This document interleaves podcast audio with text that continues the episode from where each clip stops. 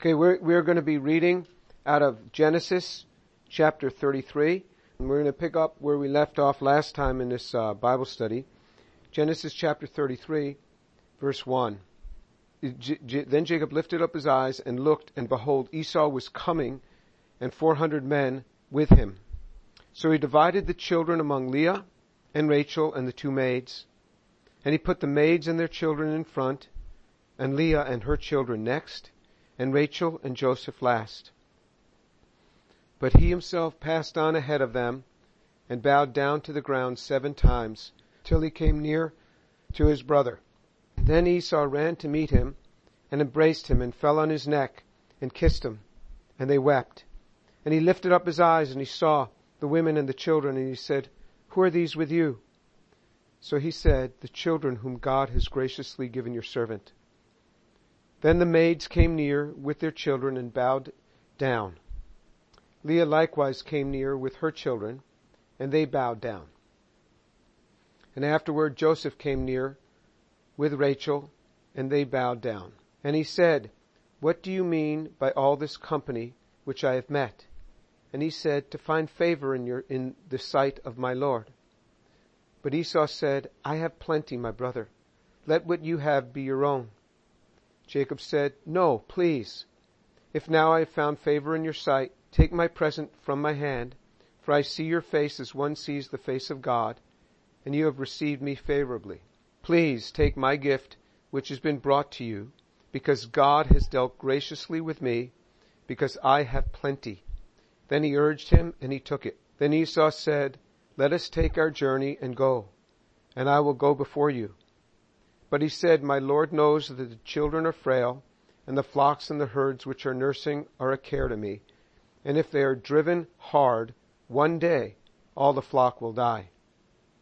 Please let my Lord pass on before his servant, and I will proceed at my leisure, according to the pace of the cattle that are before me, and according to the pace of the children, until I come to my Lord at Seir. So to put this in context, what we had seen formerly is that is that uh, um, what is that Esau was coming with 400 men. Jacob had no defenses. He had lots of cattle. He had his two wives, Leah and Rachel, and then he had his two maids that also served as wives, and uh, uh, he had at least 11 sons and one daughter by this time. 11 sons and one, 11 sons. It's just that uh, Benjamin had not yet been born. And he had one daughter, Dinah, one daughter that's listed, but we know from, uh, from other chapters, I, I think it's uh, chapter 37, that he had many other daughters. We didn't know, we don't know if other daughters had been born at this time. So he had at least 11 sons and one daughter, so 12 children with him. And so he had this company of people. So what he did is he took all the assets of what he had and he split off half of it and they went another direction just to protect them if something should go wrong because it's told to him that Esau's coming after him with 400 men. This is not a welcoming type of party. With 400 men, and remember, these are men who lived by the sword. It says over the prophecy that, that uh, his father uh, had given him, Isaac, over, over to uh, Esau. He said, You will live by the sword. So this is these are men who learned how to live by the sword, and uh, they lived in Seir, which is just to the east of the Dead Sea in that region. And uh, Jacob is is uh, uh just in this border town in, in Gad, just just uh, uh, just by the Jabbok River there, just below Gad, in the middle of Israel but on the right side of the Jordan or on the east side of the Jordan. So what's Jordan today and not not actually the, the land of Canaan, so he hadn't come into the land yet. So he's very worried. So what he did is he prepared a large gift, and five different gifts he prepared to send ahead of him to Esau. And he took the servant's place. Even though his father had proclaimed on him, sh- he was given both the birthright and he got the blessing. In the birthright and the blessing, he was to be now superior to his brother, superior in what he would get in an inheritance and superior to what he got in the blessing. What he got in the blessing was, was uh, that he would be over his brothers. He would be over his brother and over his brother's people. So he was to be Lord, his brother was to be in the servant type role. But Jacob now is reversing this whole thing, continually speaking to his brother in, in kindness. And you see him taking this position as a servant. And so what I want to look at is in verse 33, it says, Jacob lifted up his eyes and looked, and behold, Esau was coming, and 400 men with him. So these are the 400 men. So this is a large party coming at him, he has no defenses. So what he did is he divided the children among Leah and Rachel and the two maids. So he divided it into three parties. And he put, he put the maids and their children in front.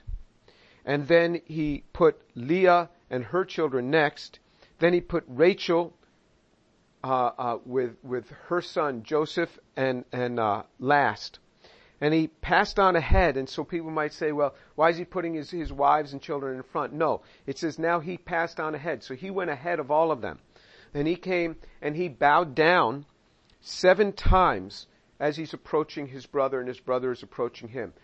This is a common type of approach when you're coming as a servant to bow down seven times. So he takes the role of a servant, even though, as we've seen in the past weeks, that his father had proclaimed over him, You will be master over your brother, he takes the servant's position. And when he takes this servant's position, he bows down seven times to the ground. And now Esau sees this. Esau had already received five gifts from his brother, 580 animals in those five gifts. And now his brother is bowing to him. And so Esau ran to meet him. This, this whole idea, running to meet him, Esau's running to meet him is a big deal. This is really a big deal because, because if somebody runs to meet somebody, it's like the, the prodigal son and his father ran to meet him. Men in the Middle East don't generally run. And so running to meet him, and he grabbed him and they fell on, they, they fell on his neck, he kissed him and they wept. So you see this whole turn in Esau that's coming against him quite violently, and there's a whole turn now and he, he approaches him in this, in this very, very uh, humble sort of manner. So Esau then runs to meet him. Then it says, and he lifted up his eyes and he saw the women and the children. And he said to him, he said, who are all of these? And it's interesting, Jacob's response. He doesn't just say, oh, these are my kids. Don't worry about them. No. He says, the children whom God has graciously given your servant. These are the children whom God has graciously given your servant. He looks at his children and he says, These are precious to me. These children are precious to me. These are the ones who, who, who God has graciously given me. I mean, this is a big deal. These are the ones who God has graciously given to me. And he, he acknowledges them as being, you know, just a real blessing to him. This is important to him. Then he says, Then the maids came near with their children, and they bowed down. So now the maids are coming near, and they are bowing down. And, and uh, so the children are bowing down, the maids are bowing down. And, and, uh, and, and you see this pure act of humility. It is a pure act of humility.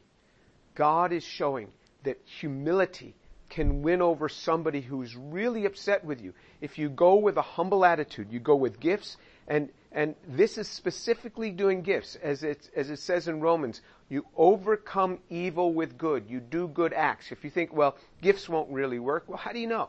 Give it a try. Gifts might work. And so you try, you, you give those gifts, and you see, see what, what, uh, what the effect is here. And he comes and he humbly bows himself. And when he says, these are the children whom God has graciously given to your servant, meaning I'm your servant. Even though I have the birthright and the blessing, I'm coming as your servant. I put those aside. Now, those were irrevocable in the sense that God was going to do that. God was going to fulfill that. But as far as he was concerned, he took the position of a servant. It's very characteristic of the Lord. Although he's the Son of God, he takes the position of a servant. And then what he did is he, he came in humility and he says, he, he says, speaks of the children that are with him. And, you know, I did prison ministry for, for 10 years. And what do prisoners, they all want? They, they, they, they characteristically, they want to get out of prison. But it's not that they want to get out of prison and start, you know, dealing on the streets again. Actually, what they really envy is they envy the man who has a family, who has a stable family, who has kids, who has a stable home. That's what they really want. Here is Esau, who lives by the sword, 400 men with him. He has all of these, the, these assets around him that can, that can, that could wipe out Jacob. And what does Jacob say I have? I have these women, I have these children who are a gift of God to me. These are a gift of God. In this, Jacob showed his extreme richness. His extreme richness. Richness comes by having a family. Richness comes by having these sorts of things in one's life. This is all the grace of God. It comes from God. God gives this. This is worth more than anything. It's worth more than money. When you have a family and you have children and you have people around you, this is what you want to build up. This is what you want to make sure that you have in life. This is worth so much. This is what God wants us to have. And he says, he, and then Esau says, what are all these gifts you sent to me? You sent these five, five groups of gifts totaling 580 animals. Esau says to him, I have plenty, my brother. Let what you have be your own. This is typical Middle East type behavior. Somebody gives you a gift, you say, no, no, no, no. I don't want it. You never say, okay, I'll take it back. You must say, no, please take it. There is this, this imploring them to take it. If you have a Middle Eastern guest to your home and you serve them, they'll say, no, no, no, it's okay. Uh, I, I, I don't want to partake. That doesn't mean anything. That means they want to partake. You're supposed to say, no, I insist, please take it.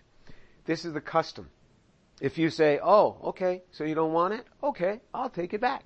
That doesn't work very well. So, Esau says, I have plenty, my brother. Let what you have be your own.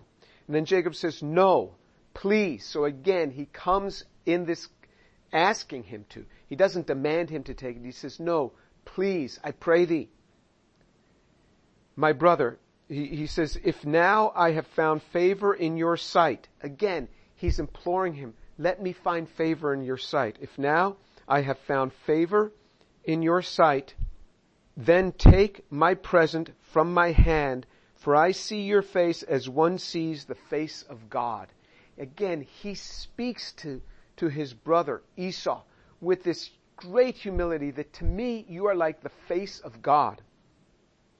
Then he says, and you have received me favorably, meaning that, that you have dealt favorably with me. Please, again, again in verse 11, he says, please take my gift, which has been brought to you, because God has dealt graciously with me, and because I have plenty.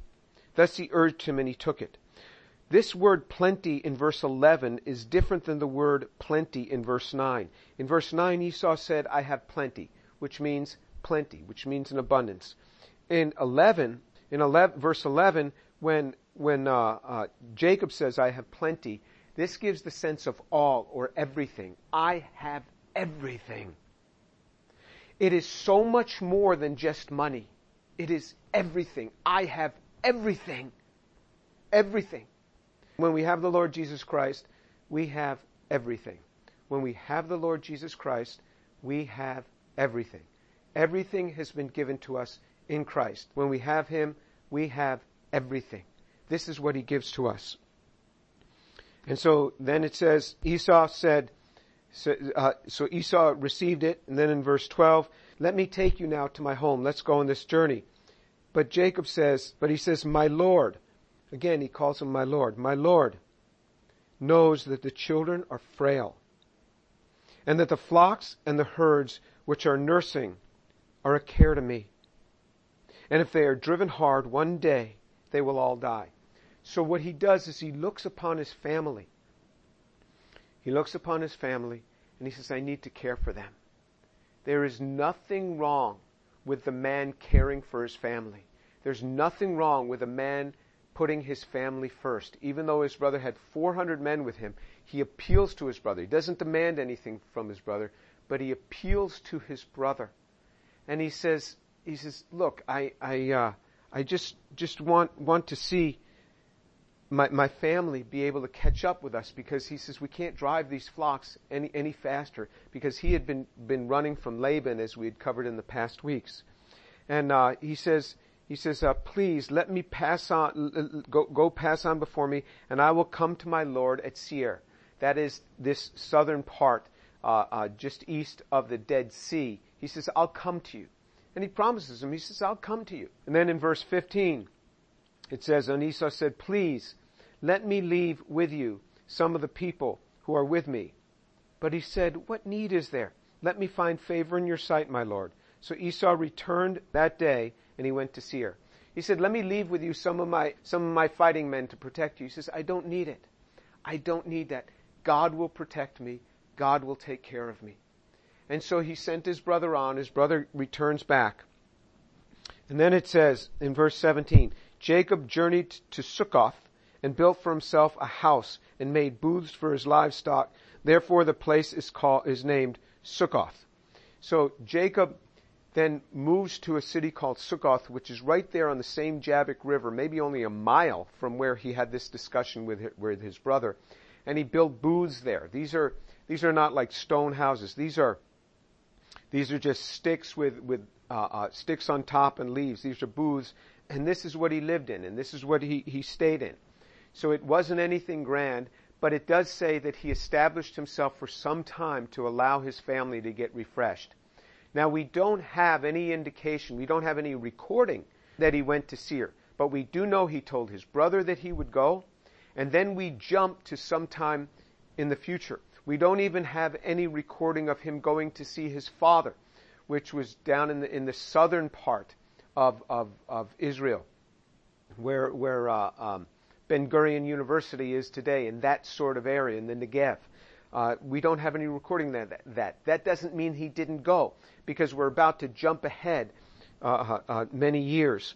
And it, because it says, it says in verse 18, now Jacob came safely to the city of Shechem. Now that's in the land, that's over the Jordan River, that's in the land, which is in the land of Canaan, when he came from Padan Aram and he camped before, before the city.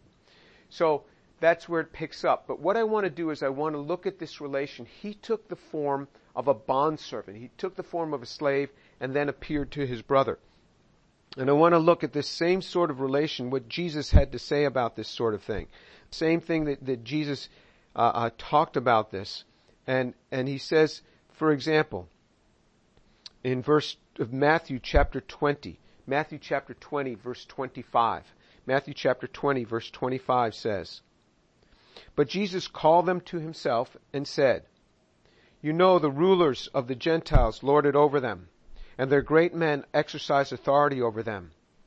It is not this way among you, but whoever wishes to become great among you shall be your servant, and whoever wishes to be first among you shall be your slave just as the Son of Man did not come to be served, but to serve and to give his life a ransom for many.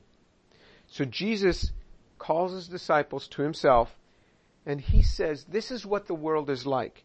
You know the, the rulers of the Gentiles lord it over them. The whole world is trying to lord over other people. The rulers of the Gentiles lord it over them. Their great men exercise authority over them. It is not this way among you. Lording it over others is foreign to the gospel. He says, it is not this way among you. But whoever wishes to become great among you shall be your servant.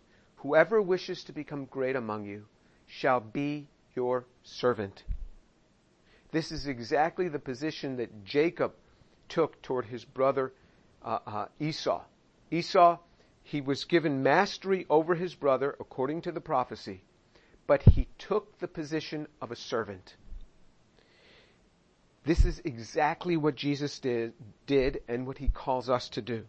He said, It is not this way among you, but whoever wishes to become great among you shall be your servant, and whoever wishes to be first among you shall be your slave just as the Son of Man. The Son of Man is a terminology that Jesus used of himself. Son of Man, that's what God called Ezekiel, but he called him Son of Man. He never called him the Son of Man. The definite article, the, is only used for Jesus, and this is the words that Jesus used of himself, the Son of Man. The Son of Man did not come to be served, but to serve and to give his life as a ransom for many. If you get into your work and you become a servant at work and you help out other people and you do other, do things for other people, this is a huge deal. It is a very big deal. You will be greatly blessed and your bosses will see this and you'll be greatly blessed in this. Uh, and Jesus said, if you do this, uh, uh, this is what's going to make you great. He said, it's not this way among you, but whoever wishes to become great among you shall be your servant. This is what will make you great. You learn how to serve. People say, but that's not my problem. I won't deal with it. No, when you care about your place of work, your boss sees it and it matters and you get promoted. When you care about things, people see it. When you care about your church, people see it. If you just say, well, I go to church, you know, and I'm fine. No, when you care about the place and you become invested, you pour your money into it, you pour your life into it, you pour your service into it, you clean, you do the things that are necessary, then you really start becoming a part of that church and you get more and more responsibility and there's great blessing. There's great blessing in doing this. There's blessing from God in doing this sort of thing. And Jesus spoke of this. Then let's look at, look at another verse. Matthew chapter 11. Same book. Matthew chapter 11 verse 27. Jesus said, All things have been handed over to me by my Father, and no one knows the Son except the Father, nor does anyone know the Father except the Son, and anyone to whom the Son wills to reveal him. Jesus is the only one who knows his Father. Jesus is the only one who knows his Father. And he is the one, Jesus is the one that reveals the Father to us.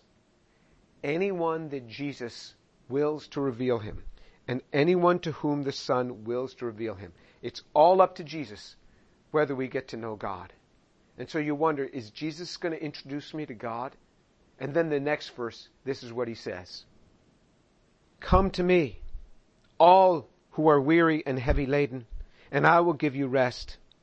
Take my yoke upon you and learn from me, for I am gentle and humble in heart, and you will find rest for your souls, for my yoke is easy and my burden is light. Jesus said, Come to me. Come to me. Who is he inviting? He's inviting these people. Come to me, all who are weary and heavy laden, and I will give you rest. If you are without peace in your life, if you are without blessing in your life, if you are without comfort in your life, if you are overworked and tired, he says, Come to me. Those are the ones that he's inviting. Come to me, he says. Come to me. The message of the gospel is come. The message of the cross is come. Come. Come to Jesus today. Come to me, all who are weary and heavy laden, and I will give you rest. Jesus promises this. I will give you rest. It is a promise. There is a promise of rest in Him. I will give you rest. Take my yoke upon you and learn from me, for I am gentle and humble in heart, and you will find rest for your souls, for my yoke is easy and my burden is light. If you do not know the Lord today, I'm speaking specifically to you. Jesus says, Come, come to me. Come to me, all ye who are weary and heavy laden, and I will give you rest. Jesus says, Come to me. It is Him. It is Jesus who says, Come to me. Come to Him this day. Come to Him this day. Come to Him. There's a way, a prescription for coming to Him. The Bible says it this way in Romans chapter 10 verse 9. If anyone will confess with his mouth that Jesus is Lord and believe in his heart that God has raised him from the dead, you will be saved. If you confess that Jesus is Lord and believe in your heart that he's risen from the dead, you will be saved. You will be saved. When God says something will happen. It has to happen. Heaven and earth cannot stop it. It has to happen. You will be saved if you confess this day that Jesus is Lord and believe He's risen from the dead. Now, this thing of the resurrection is hard to believe for an educated person because we don't have a whole lot of, we, we, we've never seen the resurrection really. None of us have never, have ever seen this. Now, there is more written about the resurrection from eyewitnesses than any other account from that era. But what God has done, He's already placed the truth of the resurrection on your heart. The truth of the resurrection is upon your heart already. It's already there. And all he's asking you to do is to confess to the truth that's already on your heart. So I'm going to pray, and I want you to pray with me and invite Jesus into your life this day. Jesus comes as a servant, and he says, Come to me. Come to me.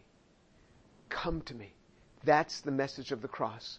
Come to him this day, confess his lordship, and confess that he's risen from the dead. Let's pray.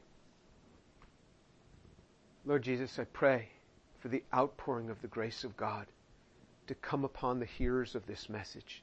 In Jesus' name. In Jesus' name. And Lord, I pray that for the unbelievers, they would join me in this prayer right now and say, Lord Jesus, I believe you are Lord. And I believe that you have risen from the dead.